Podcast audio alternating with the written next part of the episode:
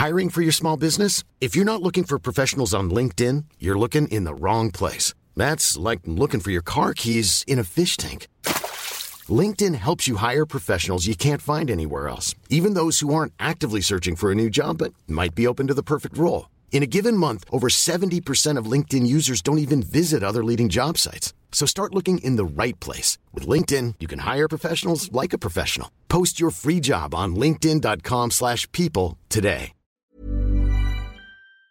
This is slightly terrifying, but the crowd was amazing. They would, you know, boo things, they would cheer things, and I didn't really know necessarily know exactly why they were doing that. 27 million people last year watched the live World Championship final of Riot Games' ultra popular esport video game League of Legends. In contrast, this year's FA Cup final was watched by 7 million people on the BBC. But 2015's League of Legends World Championship is being held in part at London's Wembley Arena. It too is now being broadcast by the BBC. It's time we check in with esports to see where we're at in terms of their acceptance by the mainstream and how their popularity in Europe is developing. What's the BBC's investment as of this year? What's the UK's contribution to the sport's development? And above all else, what the hell is a pentakill? To discuss this and more, I am going to be joined on this episode not by Mr. Ian Morris, who's away, but Philippa Warr, an esports expert and writer for Rock Paper Shotgun. Philippa, welcome to the show. No worries. We're talking obviously League of Legends. We're talking World Championship 2015. Um, but key for us, I think, before we get into this, is to have a quick overview of what exactly an esports is classed as today.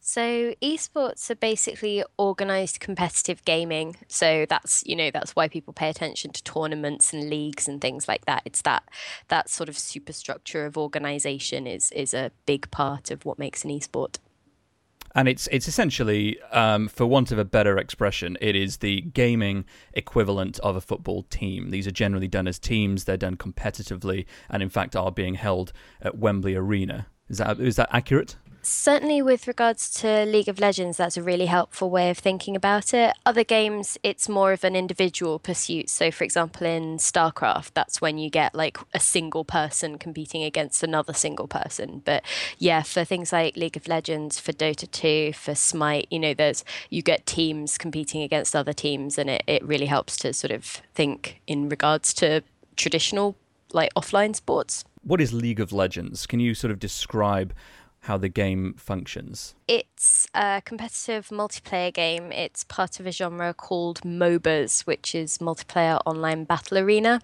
It's kind of it, it's a, a an acronym that kind of means everything and nothing, so I don't find it hugely helpful. But essentially, what you've got is you've got your battle arena, and it's got three lanes that lead from one base to another. You've got the top one, middle one and the bottom one.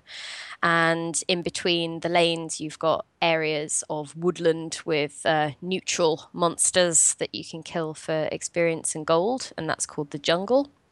And along the lanes, you've got other little minions that spawn and, and run down there and have a little fight at the midpoint and uh, you can also kill your enemies ones of those for for experience and gold. It's five people versus five people uh, on this particular type of map.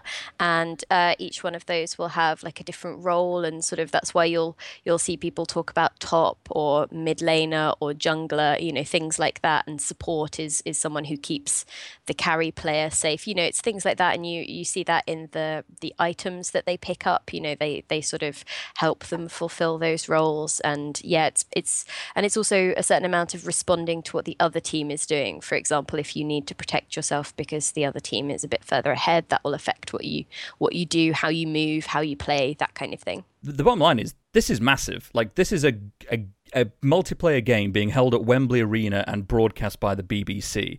I mean, how does this play out? I mean, what do people what are people watching in this scenario? So it's interesting because um, it was at Wembley for the quarterfinals. It's now actually moved to Brussels for the semi-finals uh, this this weekend at the time of recording, and then in the finals, it's going to move along to Berlin, which is where uh, Riot is now based in Europe. Um, so they'll be holding holding the grand final on on Halloween. Actually, I'm trying to convince them to take the um, the Summoners Cup. That's the big trophy, like trick or treating, because I reckon we could get a lot of candy in there. But what are people watching? So they're going to Wembley Arena. I mean, what exactly are they seeing? Is it kind of like when you go and see a sort of electronic DJ like the Chemical Brothers, and you're basically watching two dudes with laptops on a stage?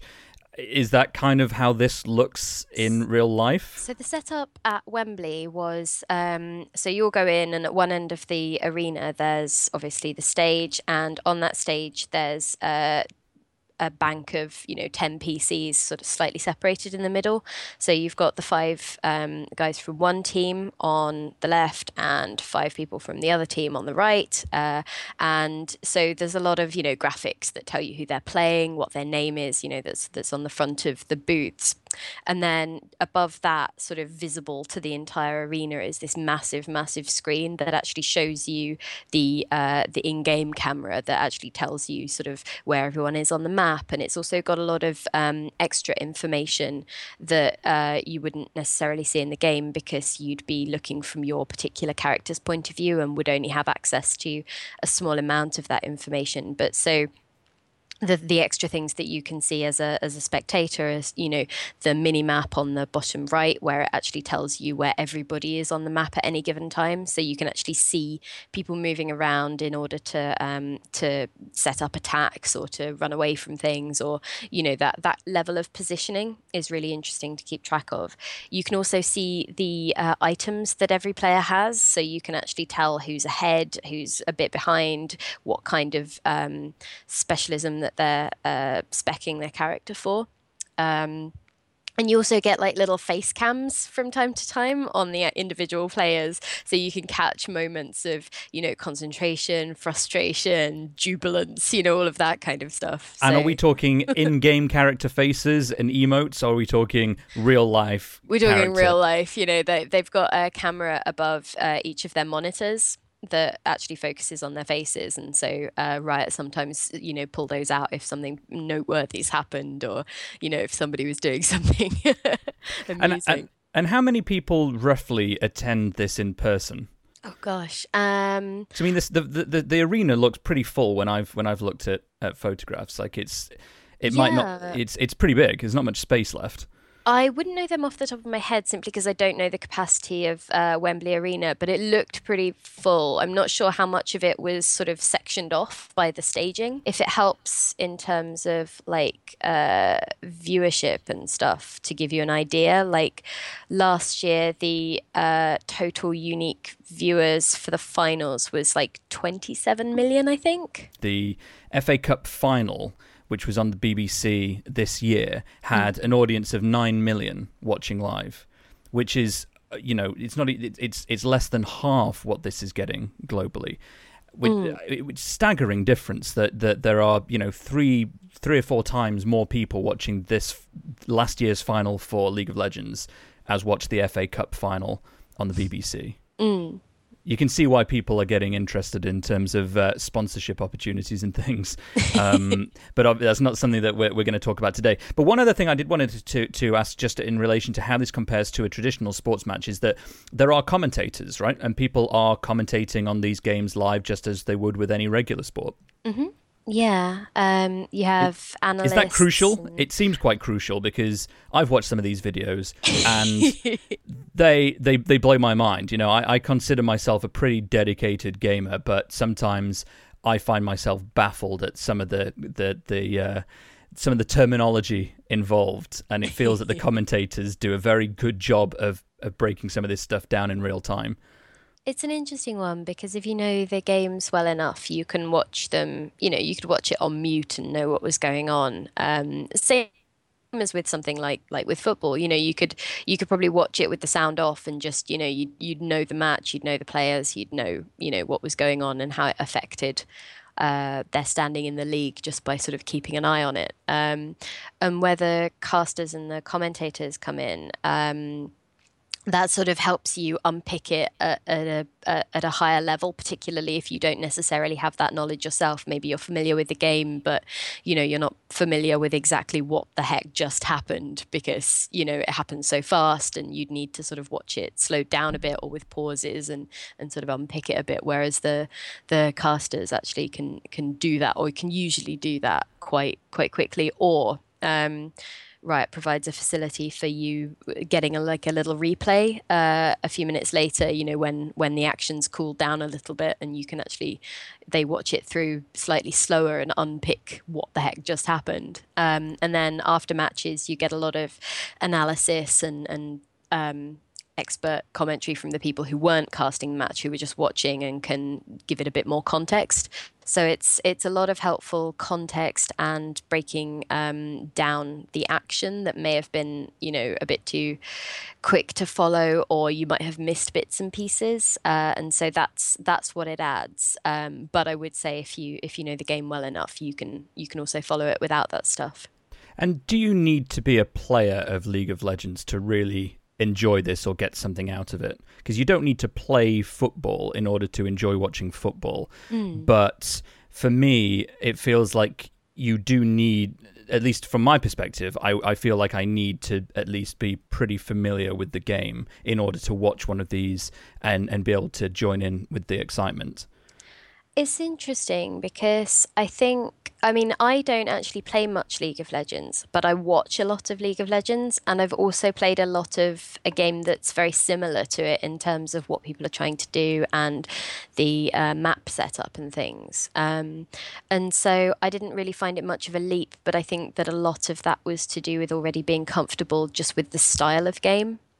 Mm. Um, and then what you do is you you look up what the individual champions actually do, and you start to sort of watch that play out. And um, I think when you when you go to one of these events in person, I think you can very much go and get something out of it just because of the excitement of the crowd and uh, the sort of the very human emotion that is yeah. that is unfolding around you. That's actually something I was going to ask you, which is that there's a big difference between attending one of these in person and sort of switching to watching on live in, in on the side of your screen. I'm assuming the people who are going are much more interested in the game than the people who are just watching online. Mm, I think that that's true to a large extent, but you also like when I was at the uh, at the Wembley leg of it last week, um, you did see quite a few parents bringing children along uh, who didn't necessarily know much about the game, but obviously would still need to be there. And I think that as somebody who, so my first League of Legends event was the All Star event that they had in Paris in 2014.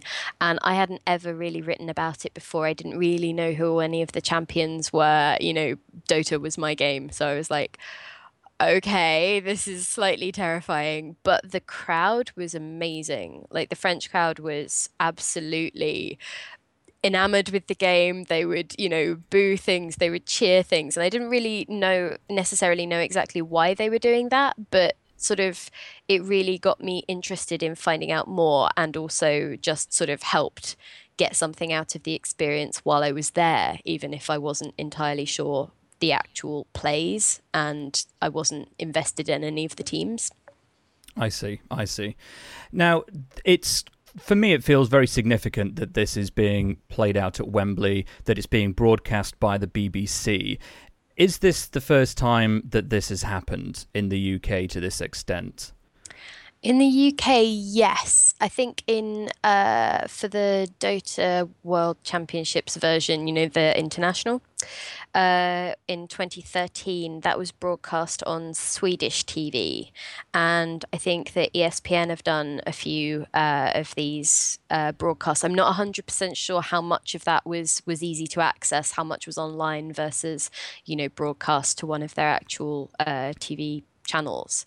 Um, but it's it, it feels like mainstream broadcasting has been sort of dipping their toes in for a little while now. Um, and this is and this yeah. is a toe dipping moment in, in that it's it's BBC Three, it's not you know, BBC One, and, Mm. and BBC Three obviously has a, a, a very large youth demographic, a much younger demographic.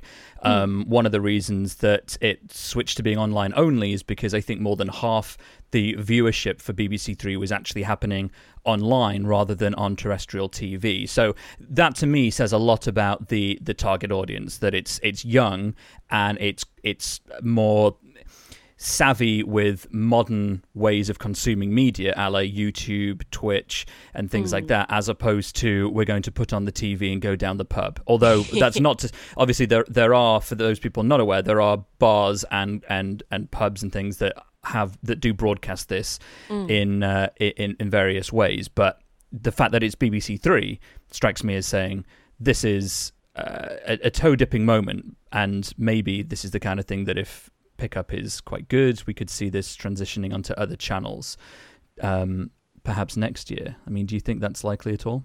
I think that BBC Three made sense, certainly, as you're saying, in terms of the demographic. Uh, I think um, something that I found really interesting was that they didn't just go, "Okay, we're we're super not sure about this. We'll we'll just cover it a bit and see what happened." It felt like they really committed to covering it. You know, they they um, had their sports team come in and and uh, do the the event side of things, uh, and sort of I think they were the ones that you know they they used the same. Um, platform I think as they did for covering like Glastonbury but also major sports events Yeah, I mean, I'm Um, look. I've pulled it up on, on the BBC's website right now, and it's it's you know it's it's got a proper full on hub on the website. BBC yeah, Three got a- Sport, big logo, hosts and casters breakdown videos, which is in fact where I saw yourself, um, and and crucially a glossary of terms which you don't tend to see on sports pages quite as readily. Um, but this does have uh, a, a quite useful breakdown of common terminology. For, for things such as tanky and squishy and first blood, um, Yeah. which uh, quite useful. But I can also imagine someone who has no idea what this is looking at this and going, "What the hell have you know has multi kill and dragon and baron got to do with?" BBC Sport. What's happening? What's happening to my Britain? Hashtag broken Britain. Progressive Britain. there's um I like the the fact that they did sort of do a lot to try and uh, unpick what it all means because I think going back to what we were saying earlier about um whether it, it, you could so if you watch a lot of football you don't necessarily play football. I think with this you can you can watch league of legends without playing league of legends but the barrier to entry is often the terminology um, or that forms a massive barrier to entry because you might not necessarily know yeah things like flex picks or pentakills or you know any of that kind of stuff. And so i think that that uh, glossaries can be really useful. And i think they also had a few sort of intro videos that explained what the you know the importance of those big neutral monsters like the dragon and the baron actually are. I think from the bits that i did see it did a little bit of that thing where they explained the really hyper specific League of Legends stuff in terms of sort of more basic gaming terminology, but I don't necessarily think that gaming terminology is still an easy thing to unpick if you if you aren't familiar with games at all. Uh, So I, I think that maybe that could have been a bit of a sticking point if you were somebody who was just like, "What is this League of Legends? I don't play computer games." historically, I mean, at least for me, it's always been quite strongly suggested that countries such as South Korea and, and China tend to be the prevalent or most prevalent uh, top performers, and certainly as far as fans go, they, they seem to be very heavily appreciated in, in those countries. How good is the UK and Europe? How how much are we contributing to the advancement of this sport, this game, and and and these championships? I'd say the UK isn't particularly a power player in terms of esports, uh, but there are um, there are players definitely who uh, are from the UK who have done you know decently. I think that the the point about different regions is generally one of technological access, like the um, the South Korean side of things, I think you can read a lot more about it in the book. Um, uh, Raising the Stakes by T.L. Taylor. Um, but she, she goes into quite a lot of detail about the uh, the government funded technological uh, advancements that were made that sort of underpinned uh, South Korean access to gaming and gaming cafes and sort of uh, that that allowed um, competitive gaming to take off in the way that it did, uh, whereas in for example, Europe and particularly the UK, that wasn't something that happened. So it's a it's a kind of it's it's a confluence of uh, of events that I think made made it a bit more possible or a bit more likely in particular regions. Um, but at the moment, actually, so the uh, the semi-finals, uh, yesterday's semi-final saw the the dominant Korean team go through to the final, uh, SKT, but they were facing off against Origin, which is a European team. Um, and today's semi final, so the thing that I'm going to watch after we finish doing this, is also between a South Korean team and uh, a European team. And for my money, edit this out if I'm completely wrong, but I really do think that it'll be a, a the South Korean team facing off against the European team that's playing today um, because they what, in, in, the final. Yeah, yeah, I, I do think it'll be a, a Korea versus EU final um, because Fnatic, which is the team I'm talking about, they just look so strong and they've played amazingly, and yeah, I'm I'm really keeping my fingers crossed for that one. Well, one last question uh, before we, we wrap up. Mm-hmm. Um, mm-hmm. I'm very curious to know your opinion on whether esports and whether that's League of Legends or or some other type of similar game, should be taught in schools.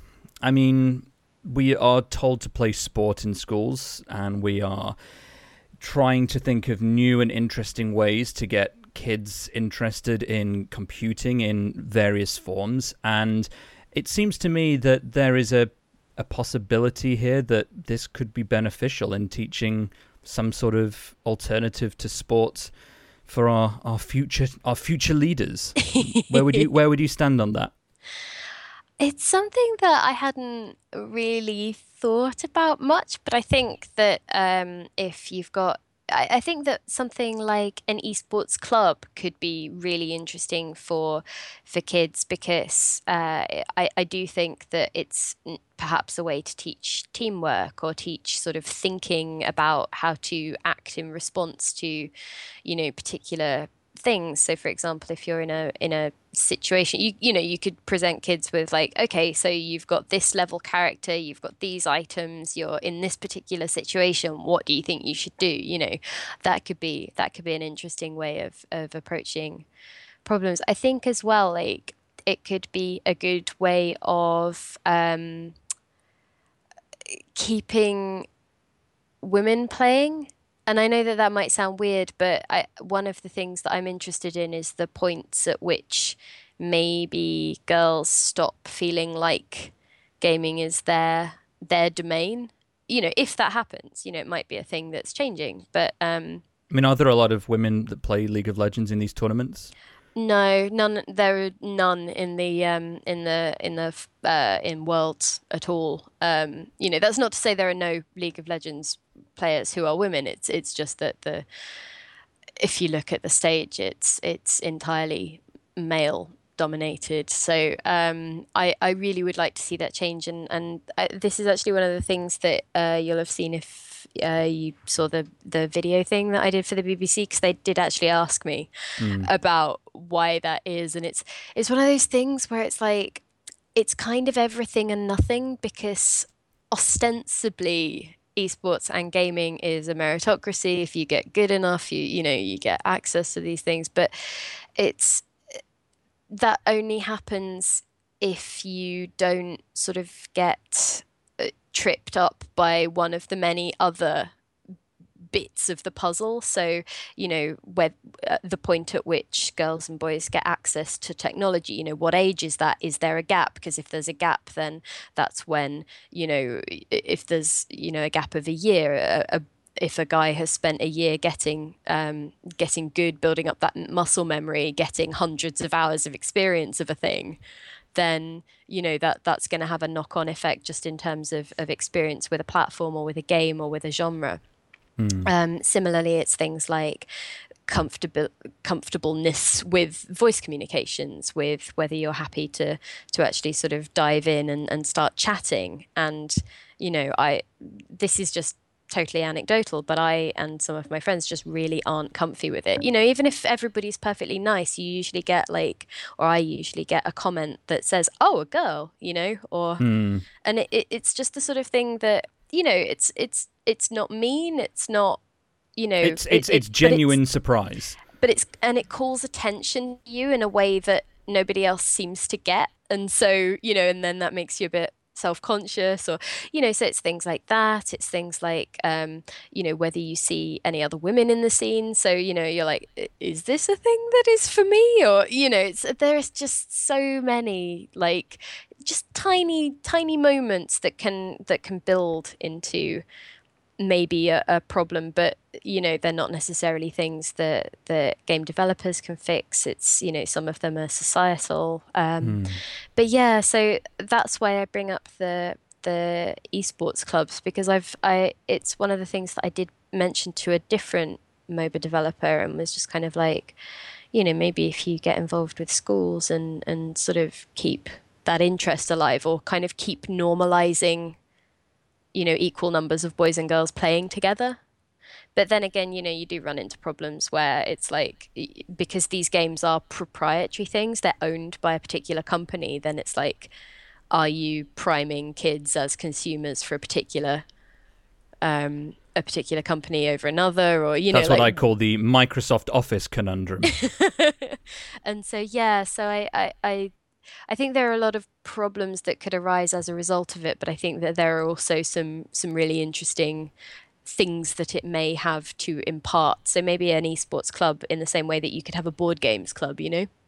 Yeah, absolutely. Well, I think that uh, it, it's a really valid point. It's it's one that I think any any of us or any people listening who have followed the, the, the, gaming world, it's always an issue that, that comes up, and it always feels like every now and again we sort of get an, a, a, little step forward in, in sort of broadening out the acceptability of all sexes and ages playing these games. But I agree that, there's still a, a big problem in, in terms of comfortability uh, if that is indeed a term. Um, I couldn't think of it. I was like, comfortability, comfort, comfort. That's the word. it's good English. We know what we mean. Therefore, it is good English. Um, but you can see Philippa's video um, on that particular topic if you do a search for Philippa Warr on esports events and women in gaming. BBC. Um, you'll find her video uh, that uh, is on the BBC website for that. Um, Philippa, this has been absolutely fascinating, and uh, I and I'm sure everyone listening is extremely grateful. Um, last two quick little bits. Um, number one, if somebody is interested in getting into League of Legends or MOBAs in, in general, how should they go about starting? And secondly, where should they find you if they want to get in touch with yourself or talk about this further? Uh, okay. It's a double barreled question. Let's start with how they get into these kinds of games. So, um, generally, if you sign up uh, and you know create an account, you log in. The first thing that they generally do is give you a bit of a tutorial. So, certainly, League of Legends, like it just talks you through the basics. But after that, I find it super helpful to look up, um, you know, YouTube videos or people explaining a little bit more or ask questions on the subreddit. You know, that kind of thing. Um, also I know I work there, but uh, at Rock Paper Shotgun, they have quite a few friendly sort of gaming communities. So if you go on the forums, you can generally sort of find people who want to impart knowledge or, you know, maybe even get a, a little group together who's happy to play. Um, so that's kind of cool. Mm-hmm. Um, mm-hmm. And uh, as as for where you can find me, uh, I'm at Philippa Warr on Twitter, which is P H I L I P P A W A R R. So yeah, or you can find me on RPS and send me an email by clicking uh, the link under my name, I believe, or on my name. It might be a name link. Philippa Warr, there, an esports expert, uh, which she has demonstrated very adeptly on this week's show, and writer for Rock Paper Shotgun. Now, Ian will, all being well, be back next week. We'll have a regular show for you then. Until then, please continue to keep the reviews coming on iTunes. Um, we're well over 100 five star reviews now, which is just absolutely incredible. Um, words don't really do justice to how grateful I am uh, and Ian is, and indeed other listeners should be, because this is what gets the show known. This is more valuable to us than any real money uh, through the post, anything else, in fact. The reviews are what uh, really kind of keep the show and the momentum for the show really going in uh, in the podcast stores. And obviously, the more listeners we can get on our side, the better the show's future will be. So please do keep those coming on iTunes.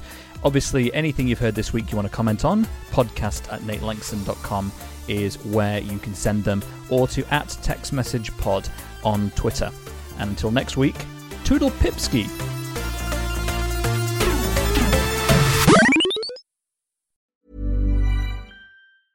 Hey, it's Paige DeSorbo from Giggly Squad. High quality fashion without the price tag? Say hello to Quince.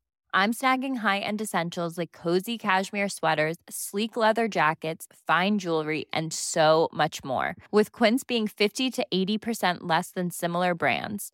And they partner with factories that prioritize safe, ethical, and responsible manufacturing. I love that. Luxury quality within reach. Go to quince.com slash style to get free shipping and 365 day returns on your next order. Quince.com slash style.